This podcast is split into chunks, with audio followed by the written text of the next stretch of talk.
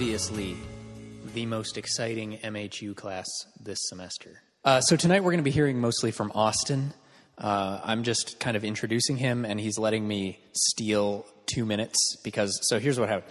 Last week, if you were here, you might remember we talked a lot about the census in Luke, um, and uh, I had another thought about it after the class, like within the next couple of days. That was partly inspired by a question that Austin raised, but it doesn't really directly address it. Um, um, so you might remember if you were here, we talked about like one of the main problems about the census in Luke was that chronological issue about Quirinius, and like it seems like he's talking about um, this census under Quirinius as if it happened when Jesus was born, when in fact it happened like ten or twelve years later. And I talked about one of the ways to uh, solve that problem, and um, I argued that it was the best way to solve the problem was this view that the census was decreed around the time that Jesus was born, but then it didn't actually get carried out until 10 or 12 years later, and I gave this whole story about why that happened. Um, so here's the thought that I had. Uh, when I first introduced that um, solution to the problem, I, I began by arguing for an alternative interp- uh, translation of verse 2. And the thought that I had was, um, and that's typically what people who take this line, from what I've seen, that's what they do. They argue for this other interpretation or translation of verse 2, that instead of saying this census, they say the census itself. But the thought that I had was, you might not actually need that. It certainly helps if you're trying to defend the view that the census was decreed at one time and then carried out later. But suppose we just take like so one of the translations you'll sometimes see in in English Bibles is um, the census or this census first occurred when Quirinius was governor of Syria, and I think actually that translation fits really nicely with this view for the following reason. In verse one, the first thing Luke says is, "In those days there went out this decree from Caesar Augustus." And that little in those days locution, that seems to suggest that, like, he thinks his readers already have an idea of the chronology. Like, he, he thinks his readers already have a sense of the time that all these events are taking place, that he's, like, already made that clear. So then, why, when he gets to verse 2, does he throw in this parenthetical comment just to tell you about the chronology? Like, oh, yeah, this happened when Quirinius was governor of Syria. If he already thinks you know the kind of, at least the general time period he's talking about. One way of dealing with that, I mean, one possible answer to that question is just, well, he's trying to be more specific, right? So, yeah, it was in those days, but more specifically, it was when Quirinius was, or something like that. But another way of explaining it, and this seems to me like it's certainly a feasible explanation, is the reason he inserts that extra chronological mark is because the census didn't happen at the same time it was decreed. It didn't happen in those days, right? In those days, Caesar decreed this census. But oh, by the way, the census happened when Quirinius was governor of Syria. And it seems to me like that's a way that you could read the text without defending like a non standard, I guess, um, translation. So, anyway, um, all that to say that the solution to this problem that I argued was the best solution is even better than I thought it was because it's flexible about how you translate verse 2. Okay, now, uh, yeah, oh, we got a question. Yeah.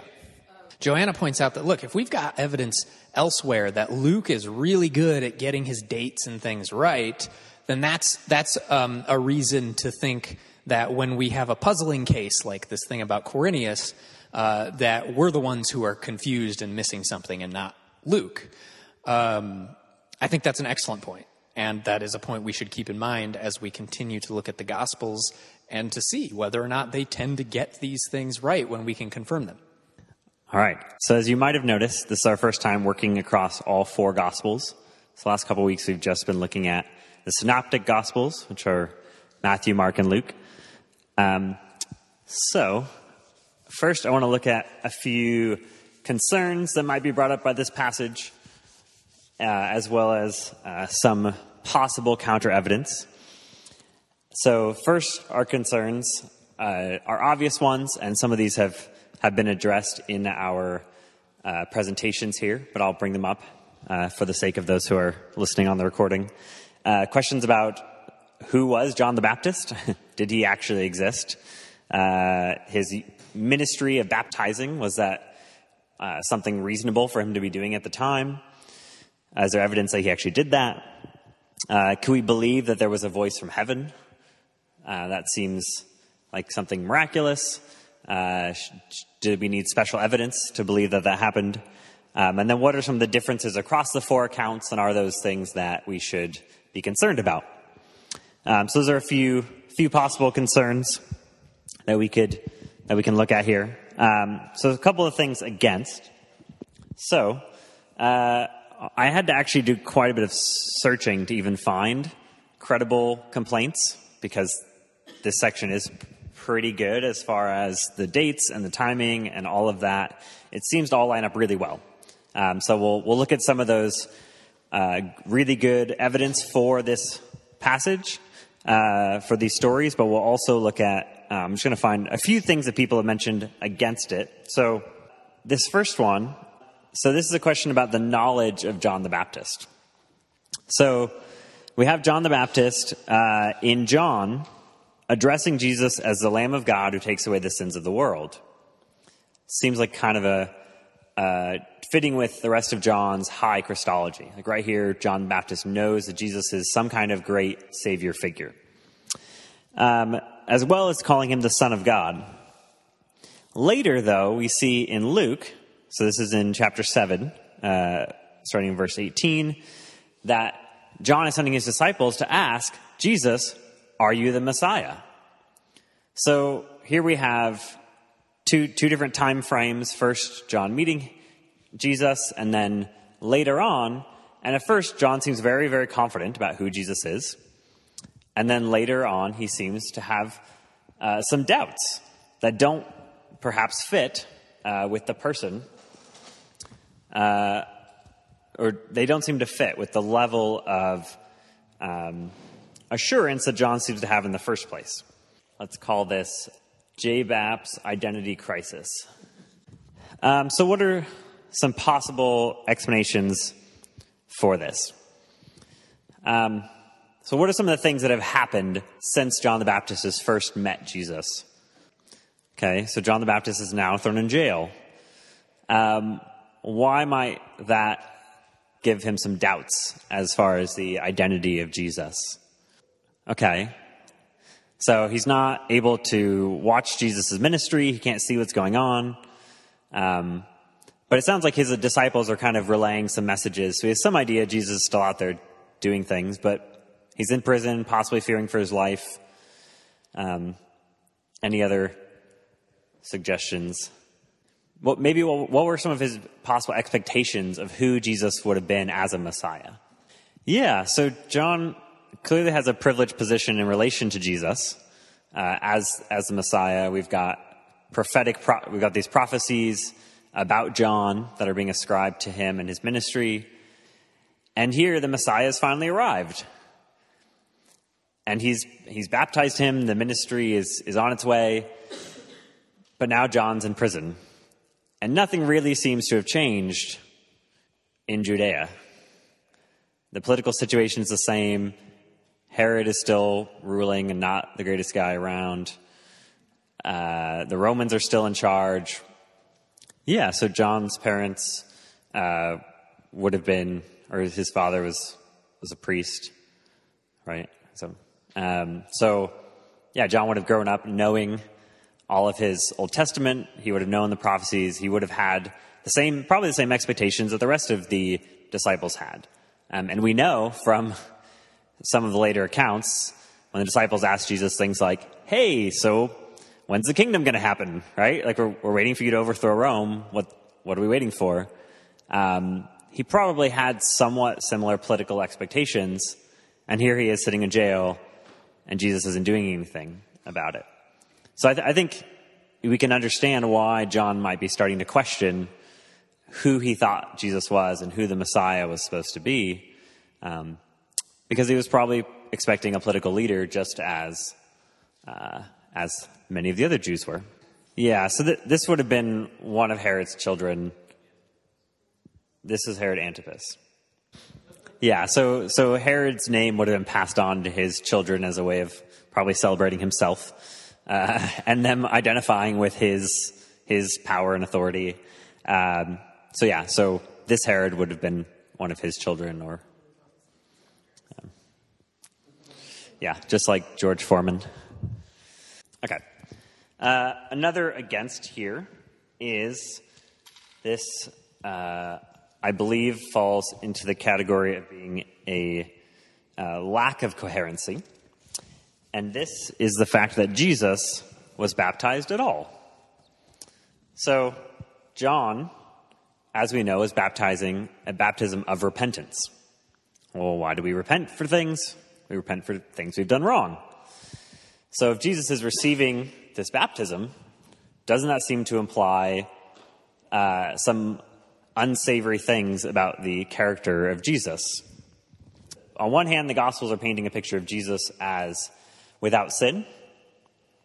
Uh, but if Jesus is receiving a baptism of repentance, that seems to contradict that. The funny thing is, the person who brought this up says the fact that he was baptized by John has always been an embarrassment to the church. So, what are some other positive evidence categories that might respond to this, uh, this claim as a ref- refutation that might actually put, in the, put this in the favor of the historicity of the Gospels. Yeah, so John, John doesn't want to baptize Jesus because that seems to be saying, I have more authority over you, or I have more power over you. Yeah, so if he can't even untie his sandals, why should he be baptizing him? So it is an embarrassment um, which is why it would fall into our evidence for the historicity as as uh, a piece of embarrassing evidence. Um, I thought it was helpful the way that Keener puts it. He says, It is virtually inconceivable that early Christians made up the story of John baptizing Jesus. It was established it was established rhetorical practice to hurry most quickly over points that might disturb the audience. Matthew appropriately hastens over the baptism itself in a participle, the fourth gospel omits it altogether. Following their, their sources, however, the synoptics retain this information, albeit in the barest form. So he's saying, in a, in a sense, they do kind of like skip over it a little bit. They're like, uh, oh, and John baptized Jesus. Move along. Because it, it was, it was embarrassing. Um, yeah, they're really short snippets. And in many ways, it makes Jesus look, if John is supposed to be the forerunner to Jesus, this account seems to, to press back in the face of that, and so, or seems to contradict that claim. So the fact that they include it at all seems to be evidence for the, for the fact that it did actually happen. Because um, even John himself is like, I don't want to baptize you. That's not my role. Uh, that's not fitting for me to do that. So the fact that they include that this actually happened, uh, even though it shows that it's unfitting, seems to suggest that it did actually happen. All right, one more piece of we'll have of evidence against, or I've got I've got two more little ones here. Um, this other one is uh, could be both a discrepancy or about coherency, um, mostly because uh, part of the discrepancy just takes place in Luke. Um, so basically, Luke claims, he claims to be the most chrono- chronological of the authors. Uh, he tries to give an impression that Jesus did not, that John did not baptize Jesus, because he mentions Jesus' baptism after his account of John being in prison. So this is in Luke 3:20. I think this one is fairly self-explanatory if you uh, just read the text. It seems to be fairly straightforward that this is not problematic. Uh, but I'll just read that real quickly. Uh, so John gives his speech, and then, or he so about baptism, and then it says in verse 20, or sorry, let's start with verse 18. So many other exhortations he preached good news to the people, but Herod the Tetrarch, who had been reproved by him for Herodias, his brother's wife, and for all the evil things that Herod had done, added this to them all, that he locked up John in prison. And verse 21, now when all the people were baptized, and when Jesus also had been baptized and was praying, the heavens were opened, the Holy Spirit descended on him in bodily form like a dove. So Luke talks about John being in prison, and then he talks about the baptism, which seems to suggest that John isn't the one baptizing Jesus. How could he do that? He's in prison. Any suggestions why, just, just from the text, why that might be a wrong reading of this passage?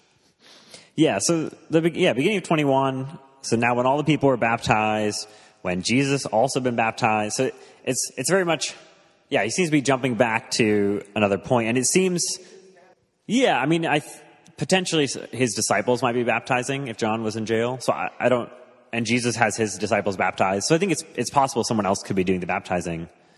Um, but I think the the fact about Herod seems like a little parenthetical aside, right? He's saying Herod, uh, Herod, who had been reproved by him, right? So he's sort of adding in this little aside, and in addition to all these things, he also threw John in, j- in jail.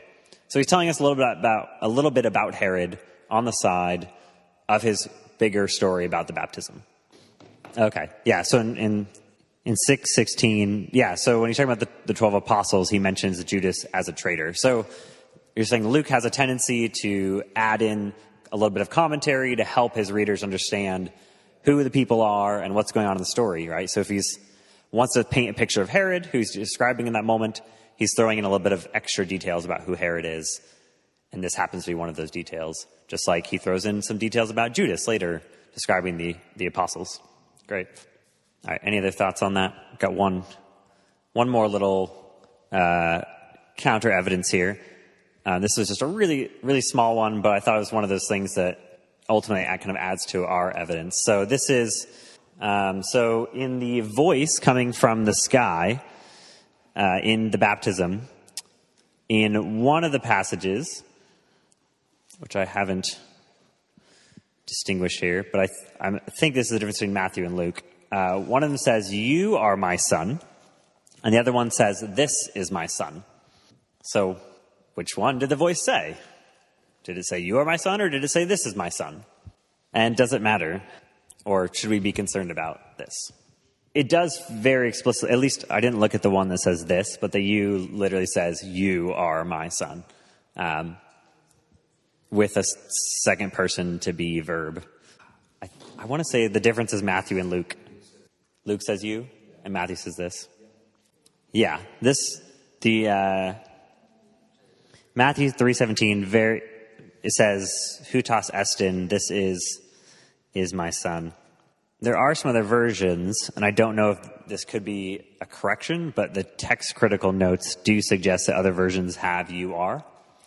So I don't know if that's most likely somebody's later attempt to harmonize the two, the two gospels. Why does it matter? Uh, well, I think some people think, well, if they got anything wrong, they got all of it wrong. But as we pointed out in previous classes, it's silly because uh, it's not the way we should think about historical events or really any news reporting events, right? Even if you were today to turn on and watch several different news sources, and watch the same exact account or watch an account of the same exact event, you're going to get different angles, you're going to get different sides of that event, you're going to get slightly different descriptions. And if anything, all of those different details, and as we talked about, those little minor variations actually suggest, uh, and this is where we get our multiple attestations idea, is they suggest that those are different accounts of the same event, uh, as opposed to someone just copying someone else's account right? So if you flipped onto a different news source and you heard somebody verbatim give you the exact same story, you'd know they had clearly gotten it from the first, from the other source or somebody had copied somebody, right? But if you flip from Fox to CNN and you get the exact same event and you get pretty much all the same details, but from a very different perspective or very, you know, different wording, it, it's good suggestion that the event actually did occur. Um, though maybe the detail there's there are small details that we're not totally sure about. Yeah, that's a great point. So yeah, so if we were in a courtroom today and we had a bunch of witnesses called up and they all use the exact same phrasing to talk about the color of the room, you know, like you'd start to, oh, that sounds really similar. That's the exact same wording that other person used.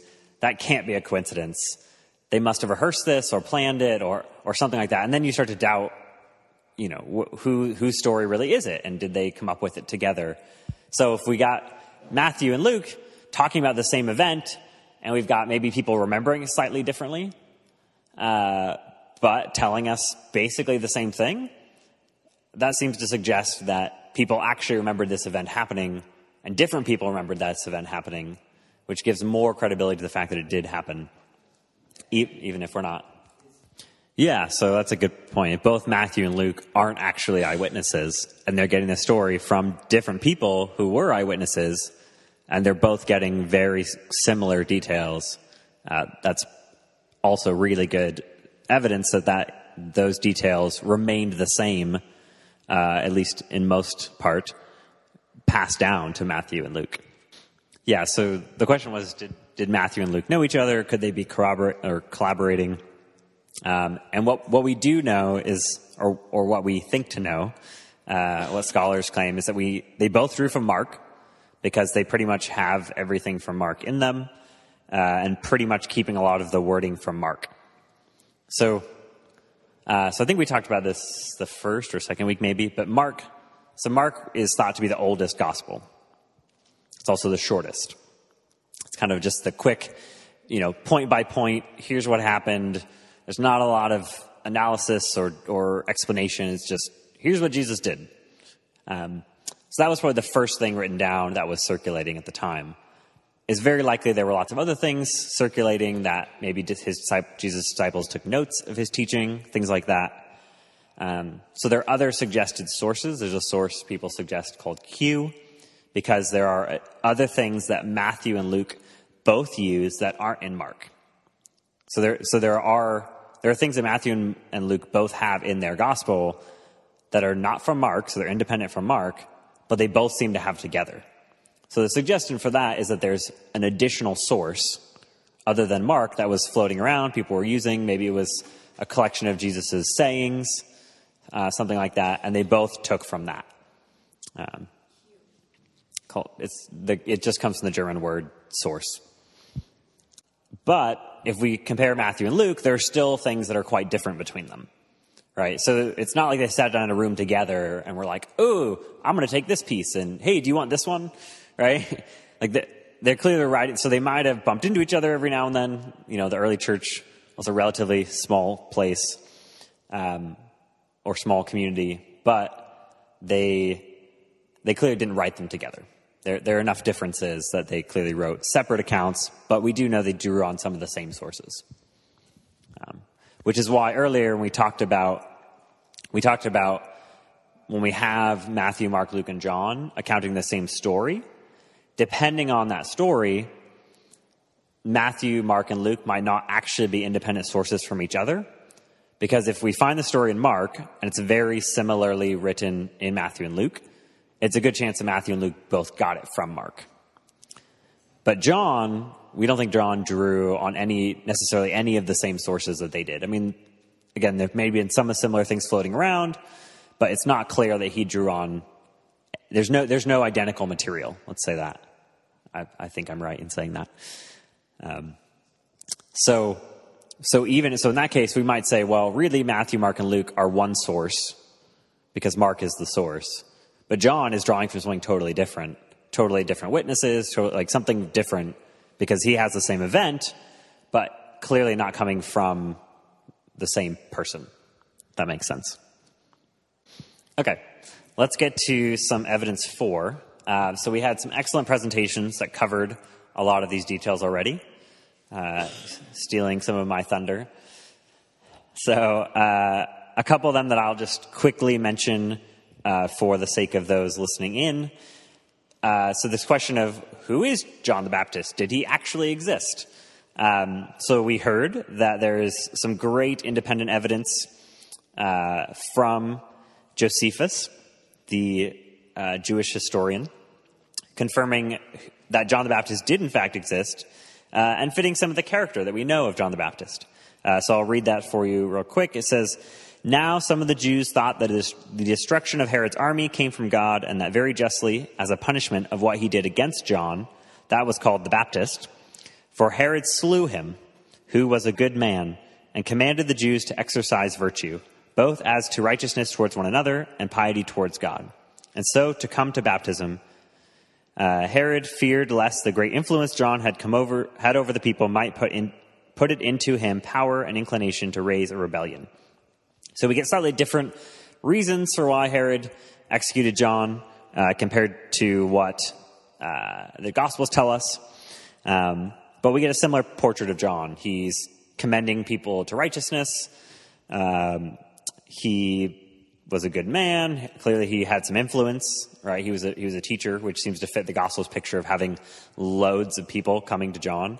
I think it literally says something about like all of Israel or all of Judea. There's there's some kind of superlative phrase that suggests everybody was coming to John. So so we have this suggestion that there were crowds of people coming.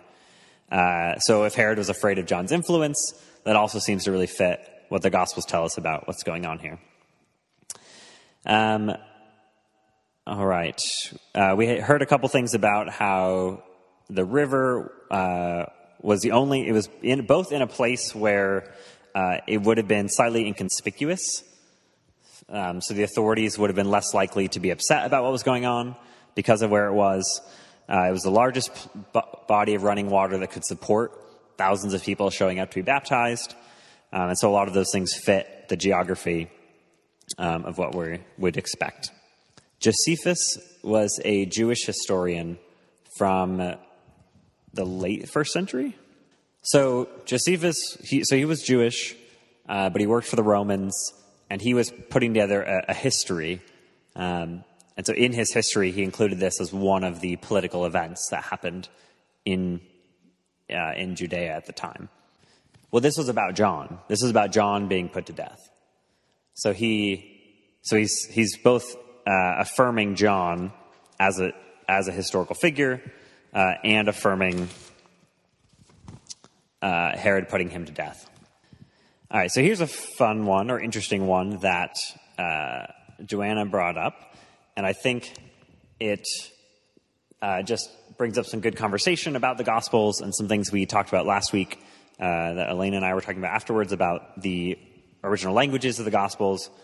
so this is from Matthew 3 9 and Luke 3 8. And so it's suggested here that there is this, this play on words that's happening that is, is just an odd expression. Um, basically, it says that, uh, that God could raise up children from these stones, children of Abraham. Uh, it's just it's just an odd expression, and in Greek, it doesn't seem to mean anything. You know, it's not anything saying anything that particular that jumps out at us. But if you look back and, and people sort of translate back into Aramaic, uh, and you can do this as well with Hebrew because the words are basically the same. I don't know any Aramaic, so I'm going to do some Hebrew. Um, but you get kind of this cool play on words. So I thought be, it's kind of a fun thing to look at. So this says uh, from, and this is the word here, uh, stones. So evanim. So from the, this is the, so you'll get that. Actually, that's a verb, so don't get that there. I'm assuming that's a Allah and the uh, hifil. No, this, sorry. I think this is a hifil form of a Allah. I don't know. I'm assuming you know more Hebrew than I do. Okay, anyway. Uh, so from the stones, uh, will raise up. And this is sons, so banim. So you can see these are the same vowels here. Ba, na, m. So banim, and this would be uh. So you have ma havanim, ha banim. So you get this really cool like alliteration that happens um, that perhaps explains the expression, or at least makes more sense than what it would make sense for English or Greek. Yeah, yeah, it's, it's an idiom. And, and I think we do this too, right? Or at least I've done this. If you ever learned another language and you're trying to use that language, you start taking expressions that you know and putting them in that language, even though that language would never say it that way. So, for example, uh, in Spanish, you might say something like, quiero, I, I want, uh, I want something. Right? In English, we'd say, I want this thing, right? There's just the verb. But in Spanish, they would say quiero que and then use some kind of subjunctive or something like that. Um, and I had a professor tell me a funny story once when he was living in Portugal. He was asking these women uh, do you want me to do such and such? Right? But he didn't use the subjunctive. He didn't say, do you want that I go do this? He just said, do you want me? Which to them meant was basically an innuendo. uh, and they laughed at him and he didn't understand why. Because the expression doesn't translate, right? The Portuguese or, or Spanish, they don't use those, the, the verbs and the objects in the same way. And, but, he, but in English, that's how we say it. And so you could just transfer it over. So in many ways, it's a very odd expression. In Greek, like children, stones, what is he talking about?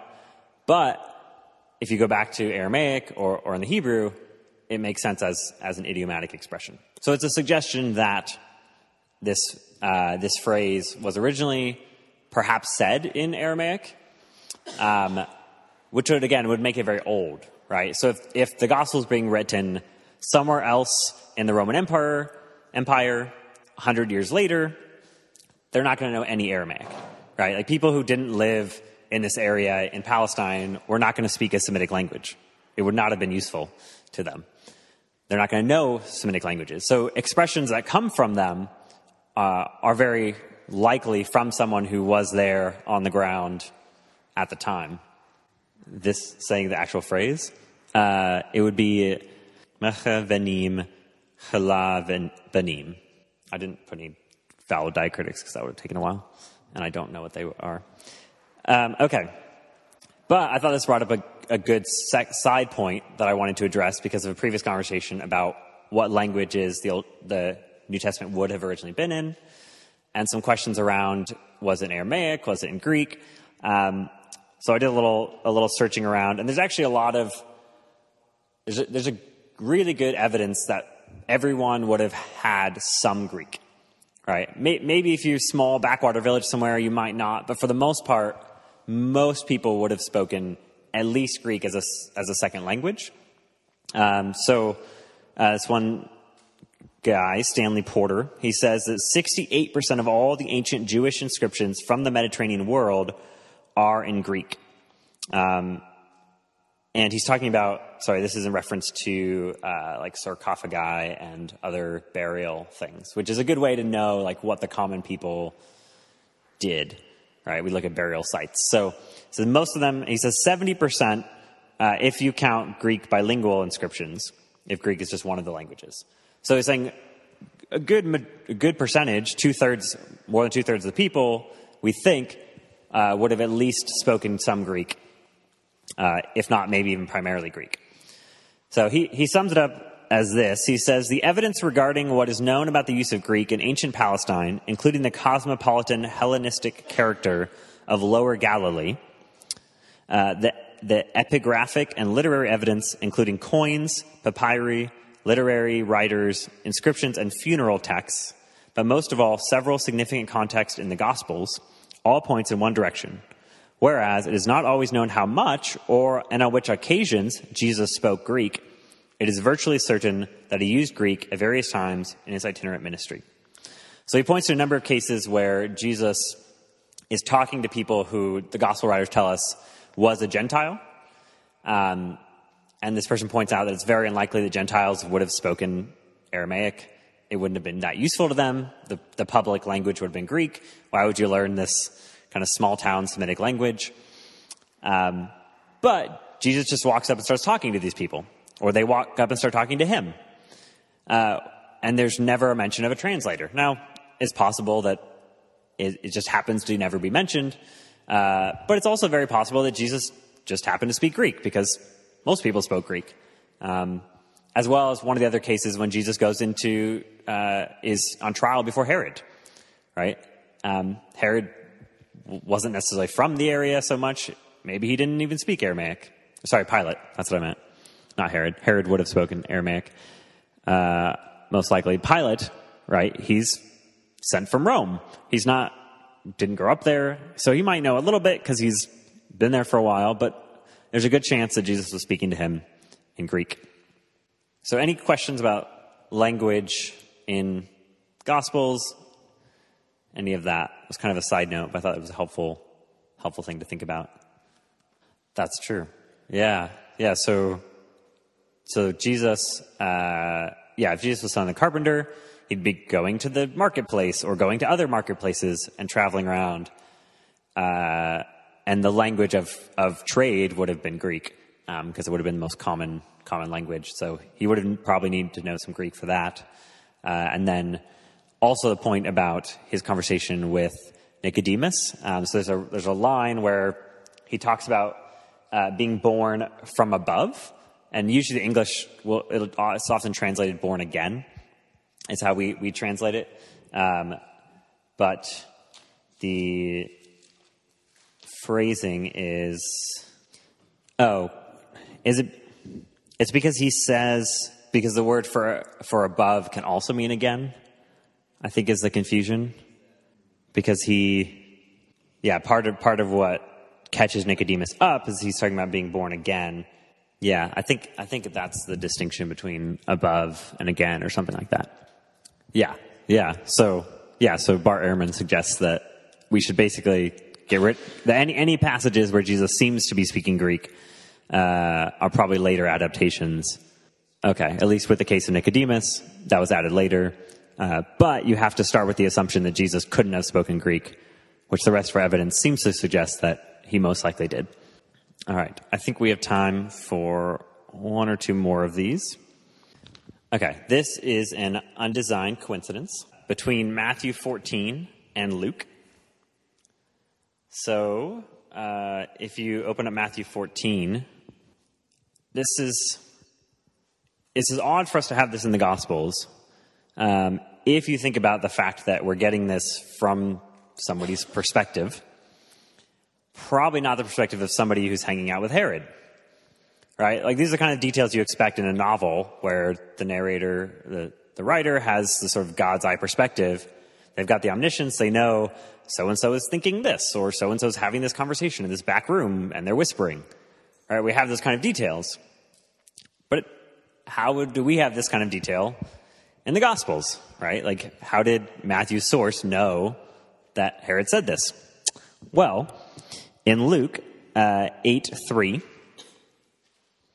we have a little side note um, that says, so talking about Mary Magdalene, and it says, uh, Mary called Magdalene, from whom seven demons had gone out, and Joanna, the wife of Chuza, Herod's household manager and Susanna and many others who provided for them out of their means. So one of the women following Jesus around was the wife of Herod's, house, Herod's household manager, which most likely would have been one of the servants mentioned in Matthew chapter 14. So, uh, clearly this is an undesigned coincidence, right? This is just a passing comment that Luke makes, like, oh yeah, there happened to be this woman, and oh yeah, she happened to be the wife of the head of Herod's household. Oh great. Um, but that explains how we have this kind of backroom conversation that happened in Matthew, that Matthew records for us. Um, which also, because it's not, those, those two different details aren't recorded in both Gospels, right? Like Luke records this one detail that she's there, and Matthew records this other detail this conversation happened, meaning that most likely they're getting those from two different sources, right? Um, so it's possible they're getting it from the same source and they're picking out one of them thought it was important and the other one didn't, which either way says they probably weren't collaborating. Um, but it's also very possible that suggests they had different sources for that same information. Uh, sorry, eight, uh, chapter 8, verse 3. I thought that one was pretty cool. One of those little, little tiny details. Um, a couple other quick ones. So we've got uh, another uh, some embarrassing ones. So some mentioning that Jesus is eating with tax collectors and sinners, uh, and he's even accused of being a, a, drunkard and a glutton. You know, if you're writing this story about this guy that's supposed to be this great hero, it's not the most flattering impression of him, right? Like people thought he was just a drunkard and a glutton, like hanging out with all the lowlifes, right? Not really the picture you want to paint of your ideal savior. Um, so another one of those details that is an odd thing to mention. If Jesus wasn't actually doing that, why would you paint him this picture of being this unsavory character? Which also fits a little bit of our indirect evidence that we know that at the time tax collectors were not people that, that people liked. they were basically being employed by Rome to extort their fellow citizens. uh, and their family members. So people did not like them very much. Um, so it, it, sort of fits the, the vitriol we hear here about Jesus hanging out with tax collectors, um, fits what we know of the context. Well, Jesus was going and having dinner with them. So there's a few, so the story of Zacchaeus, and there's a few different people that, that we hear Jesus goes and has dinner with them in their house. Sure, why not? Well, Jesus sort of invites himself to Zacchaeus' house. He's like, I'm having dinner at your house. And Zacchaeus is like, okay, I guess.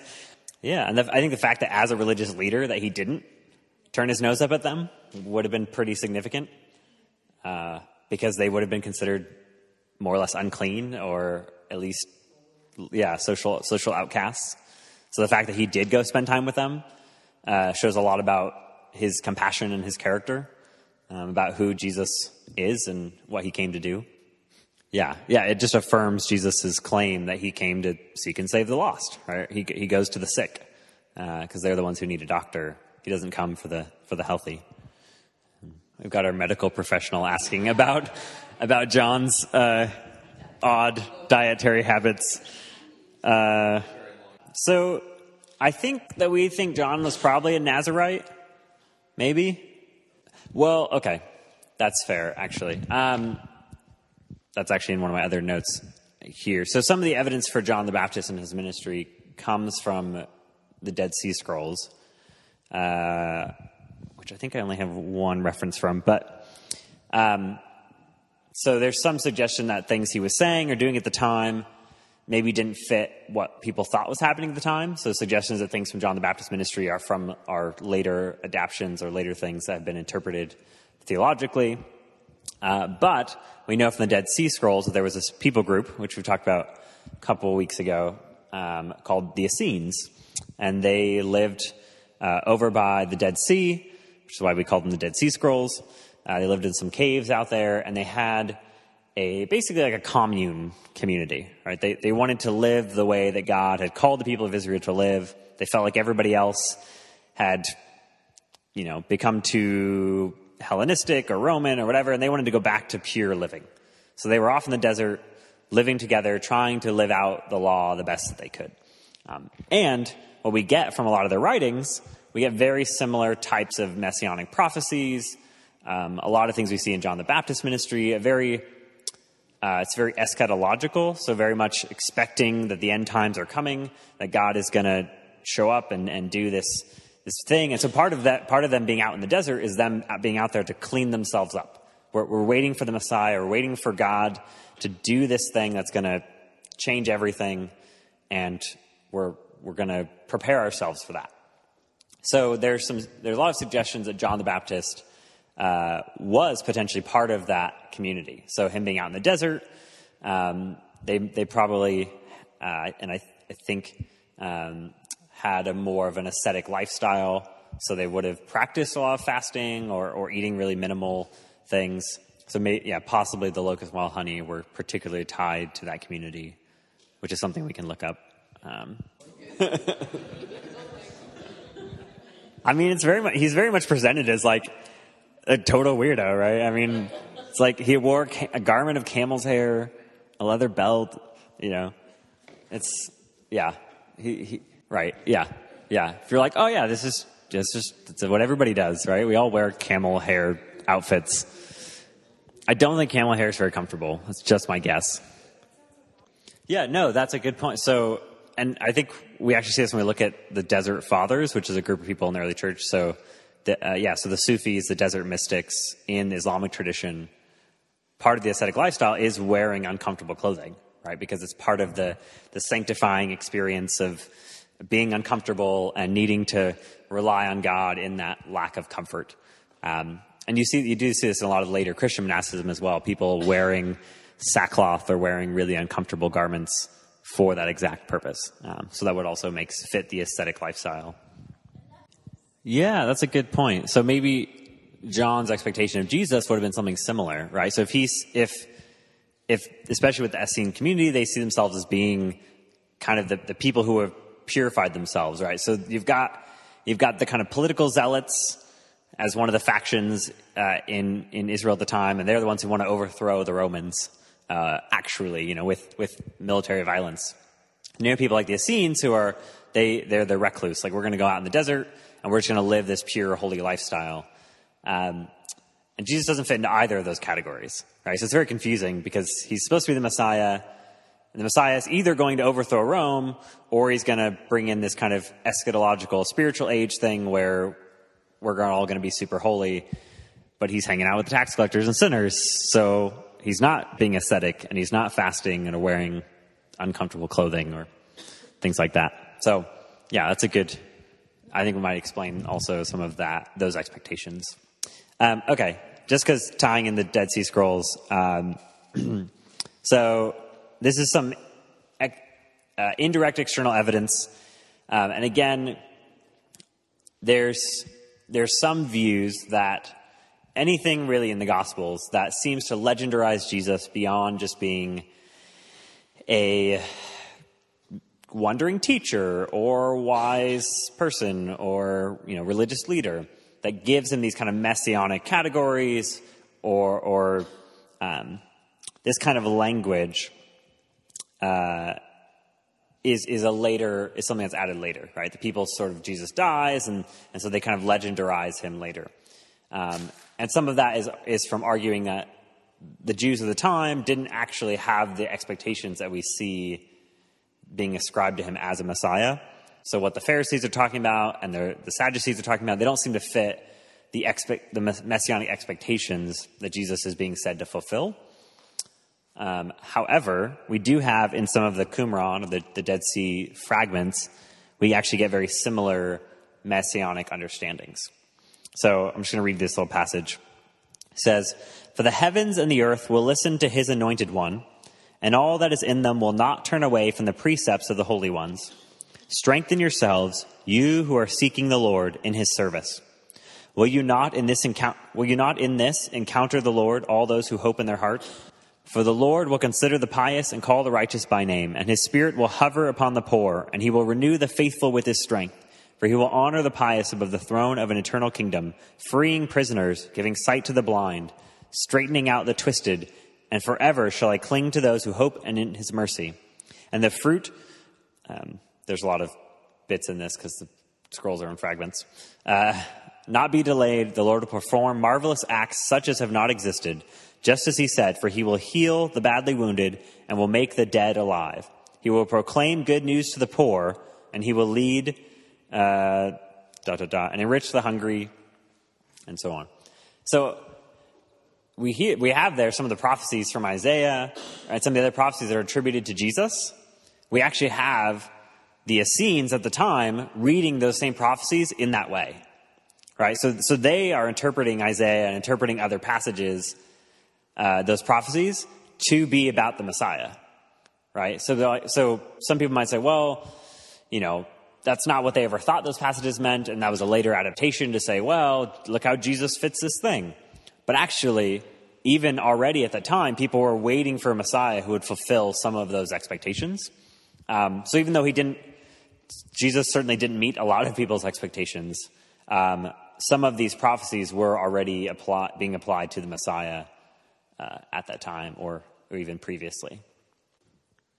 So these were these would have been in the book of Isaiah uh, and some of the other Old Testament books, the Psalms, so, okay, so, so these, they had, they were Jews, and they had the same Old Testament scriptures that the rest of the Jewish people had.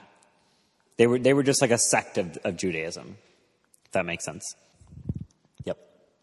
They lived by the Dead Sea, uh, and we found all of these writings in some caves uh, by the Dead Sea.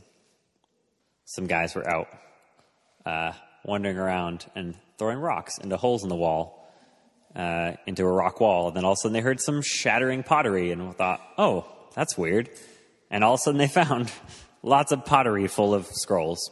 So good, good fun happenstance. I think we found them in the 60s, but they, they were written around this time and earlier. Yeah. Okay. Awesome.